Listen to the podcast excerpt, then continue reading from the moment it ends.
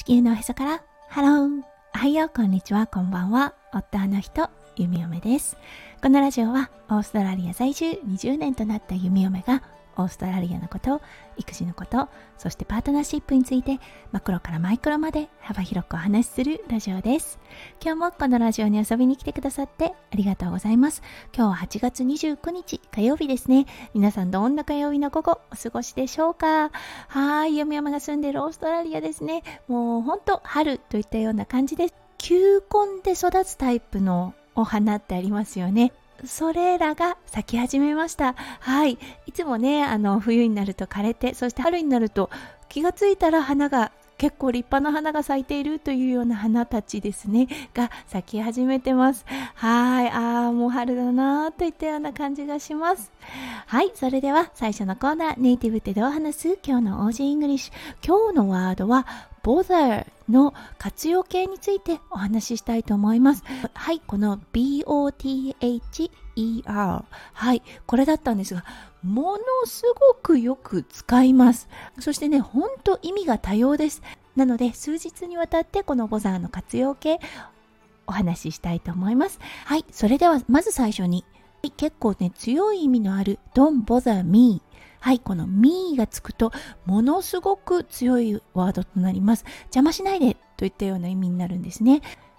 例えば子供たちがマームとかって言った時に、はい、もう本当に手が離せない時は Don't bother me 飲んでよとか言ったりします。はい、ということで少しね、良い意味のある言葉がこの Don't bother me この me がついた時はそういう意味になります。明日はね、この Don't bother me から me を抜いた状態 Don't bother の意味をお伝えしたいと思います。ガラリと意味が変わるので、とても面白いワードとなります。はい、それでは今日のテーマに移りましょう。今日はね、2日遅れの3歳11ヶ月の審議体をお伝えしたいと思います。それでは今日も元気に弓嫁ラジオをスタートします。はい、おとといですね、8月27日で息子くん3歳11ヶ月を迎えることができました。はい、もうほんとね、成長したな、男の子になったな、といったような印象が日々ね、感じている、はい、今の弓嫁です。はい、それでは3歳11ヶ月の芯の部分についてお話ししましょう。はい、これは誰かと遊ぶことの楽しさっていうのが分かってきたということです。はい。誰かと遊びたい。そう。誰かと遊べると楽しい。うん、あのこれがそう前はなかった感情だったよなというような感じがします。はいそしてこの対象だったんですが昔はどちらかというとお兄ちゃんに向けられていたような気がします。息子くんよりも年上の子たちですね。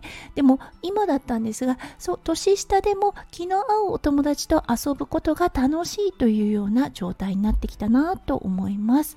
はいそしてねデイケアの先生たちともお話ししてるんですが息子くんが率先して遊びを始めることがはいあのー次のステップかなというようなアドバイスをもらっています。今はね、遊んでるところに入れてというような感じで入っていくそうなんですね。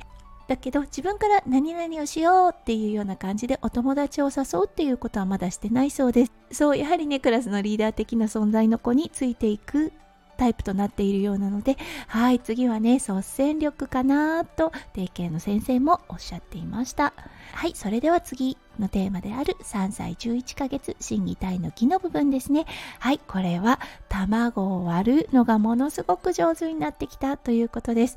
はい、モンテソーリ教育でも触れていますが、そう、本物に触れる、うん、その中でね、料理のお手伝いをするっていうことも大切なね、ポイントとなってきてます。はい、なのでね、かなり小さいうちから料理というものをお手伝いしてもらっていました。本当小さなことでもいいんです。例えばね葉っぱをちぎってもらうとかはいマッシュルームであったらマッシュルームを切ってもらうであったりとかね。そうそういう感じでいろんなお手伝いをしてもらっていました。はい、そしてちょっとね、ハードルが高かったのですが、卵を割るというのも、はい、このね、お料理をお手伝いするに入っています。はい、最初の頃はね、もう本当に、弓嫁が最初に割ってあげて、それを息子くんがパカッと割るというような状態だったんですね。最初の頃はもうね、黄身等が潰れた状態で割れるっていうのが当たり前、殻が入るのも当たり前というような感じだったんですが、最近になってできるかなと思ってそう卵を割ることからさせてみたんです。そうしたところもうね絶妙な力加減で卵の殻を割りそしてパカッと割るというようなことができるようになりました。ああこれは本当にすごいなと思います。結構ねハードル高いと思うんです。というのはね卵というものは皆さんご存知の通り力を思いっきり加えてしまうとぐちゃっと割れてしまうものですよね。そうなので力加減を覚えるということがねこの、うん、1ヶ月ですごく伸びたところかなと思います。はいやはりね散らかるものなので少しねあのああっていう風にはなってしまうんですがそこはぐっとこらえてあのとても大事なことだと思うのでこれはねお手伝いさせることぜひおすすめです。はい。時間は2倍かかりますのでそう本当ねあの毎日とは言わないですがママたちの心に余裕がある時にぜひね挑戦してみてください。はいそして3歳11ヶ月の体の部分。もうねこれは体力がすごいですね。はいもうね本当に体力というものがついてきたなといったような感じがします。例に挙げると前はできなかったデイケアからですね弓嫁の勤めてる病院まで1日デイケアで遊んだ後お迎えに行ってそこから帰る道のりというものがあります。距離にしてどうでしょう。500メートルぐらいかな、うん、子供の足で5分から10分ぐらいの距離なんですが昔はねそうあのお着替え等が入ったバッグをあの背負って戻ることはできませんでしたはいなので弓嫁はお仕事のバッグはい。そしてお弁当が入っていたバッグ。そして息子くんのデイケアのバッグを持って、よいしょよいしょといったような形で歩いていたんですね。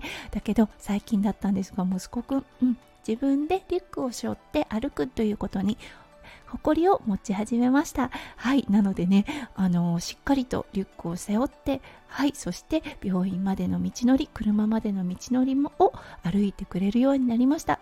はい。そしてできた時にですねすかさずやはり褒めるということが大事です。息子くんデイケアから初めてうん病院までバッグ背負ってこれたねっていうようなことを言うと次の時にねやはりそれを覚えていて僕また運べたというような感じで歓声を上げてくれます。なのでねできたことを褒める注意深く観察して褒めるっていうことがやはり大事だと思います。そしてね息子くんの自信にもつながると思います。はい、ということで今日は2日遅れてしまいましたが、3歳11ヶ月の心技体についてお話しさせていただきました。息子くんのね、もう成長がただただ眩しいです。そう、本当あのー数ヶ月前までできなかったことがある日突然できるようになってそしてこんな風に感じるようになったんだっていうようなこともいろんな場面で出てきてああ子育ては本当に親を育ててくれているなと思います。はい。ということで今日も最後まで聞いてくださって本当にありがとうございました。皆さんの一日がキラキラがいっぱいいっぱい詰まった素敵な素敵なものでありますよう、弓嫁心からお祈りいたしております。それではまた明日の配信でお会いしましょう。地球のへそから、ハロー、弓嫁ラジオ、弓嫁でした。じゃあね、バイバイ。